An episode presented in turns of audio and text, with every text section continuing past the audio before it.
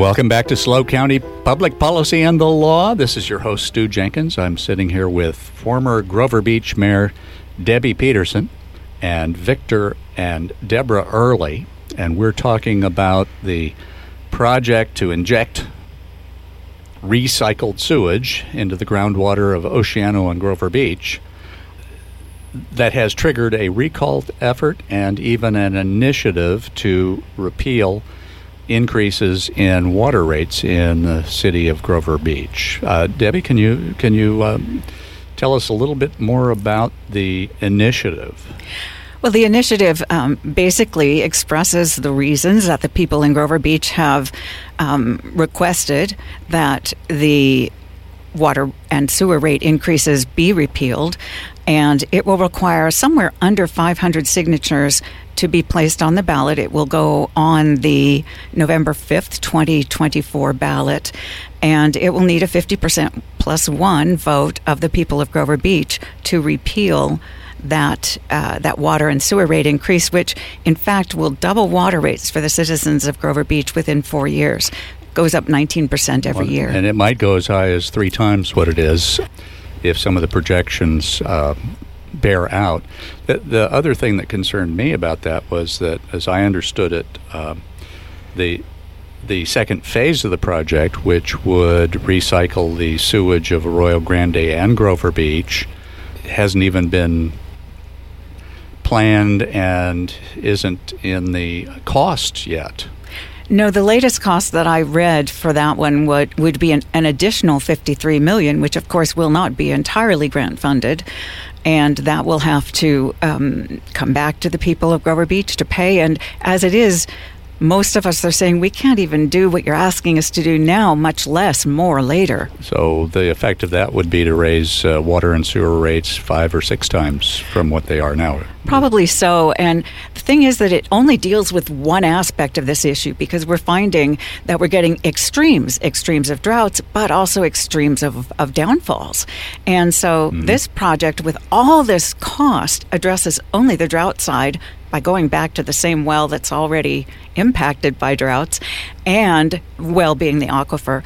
Um, but it doesn't do anything about the um, the upside, which is the downpours. It, it so it leaves us with no funding to address how we can collect the water that that does come and make best use of it, Collect and store it. collect and store. Okay.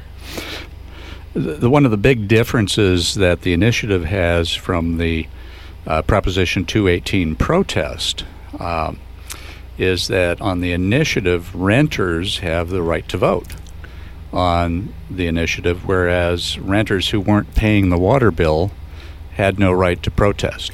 That's I- right. If they were paying it through their rent. At least that was the position the city took, isn't that right? Yes, that is correct. And so there were 2,000 households, not 2,000, well, 2,000 people. There were 2,000 letters representing 2,000 households out of 5,000 in Grover Beach that um, protested the rate increase.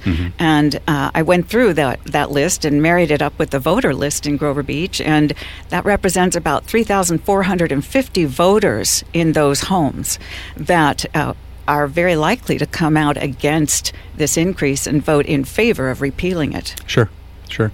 Now, how many signatures are needed to uh, uh, have the petitions for recall um, successfully presented so that a recall election is required?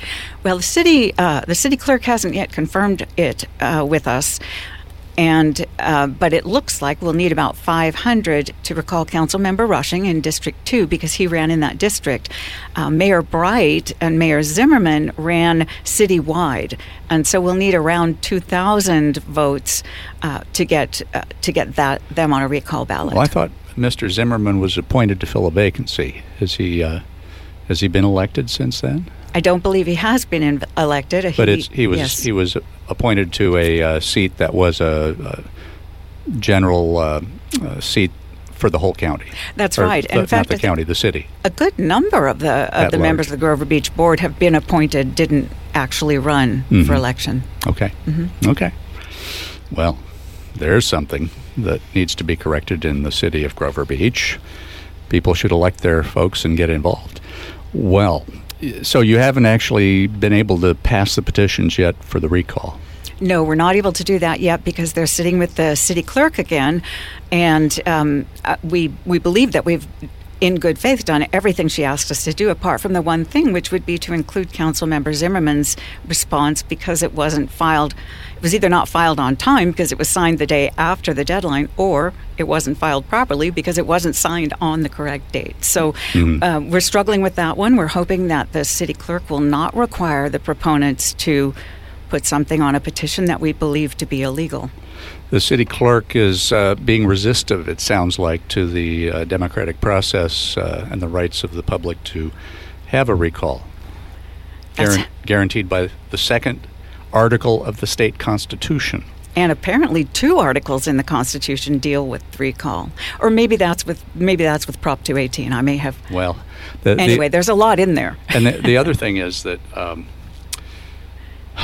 the way there's a there's a ghost provision of the state constitution that provides that once a recall petition uh, is submitted, uh, folks uh, can run for the seat at the same time as the recall. Are there any candidates coming forward to run for those three seats, the mayor's seat and the two council seats? Well, thank you for that input. It's been confusing to us. Uh, there have been some changes of late, and it's been difficult to interpret whether or not we have to run recall candidates. But we're told right now that we're not allowed to, that um, if it happens prior to the November election. However, in the November election, both Mayor Bright and Councilmember Zimmerman, um, our term, their terms are they would have to run again. Sure, so yeah. at that point, yes, we have some great candidates, very well respected. Um, good at listening to the community and, and representing the community who are looking to run. Okay, well, will one of those candidates be uh, somebody named Peterson? I hope not. Okay. I hope it. I hope it won't be. I think it's time to get some fresh blood in there. There you go.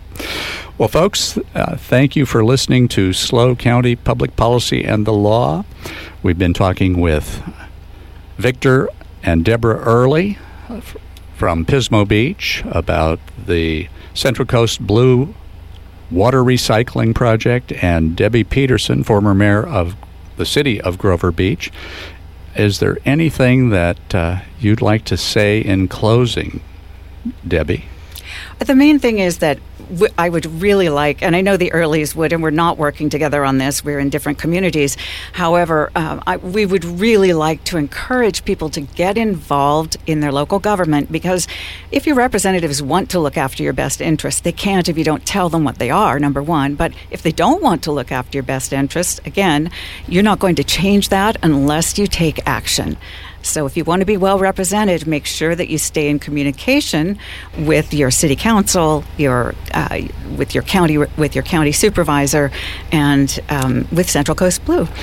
Thank you very much. I hope all three of you will come again sometime to talk about this project, and uh, we'll find out how the recall is going in a month or so.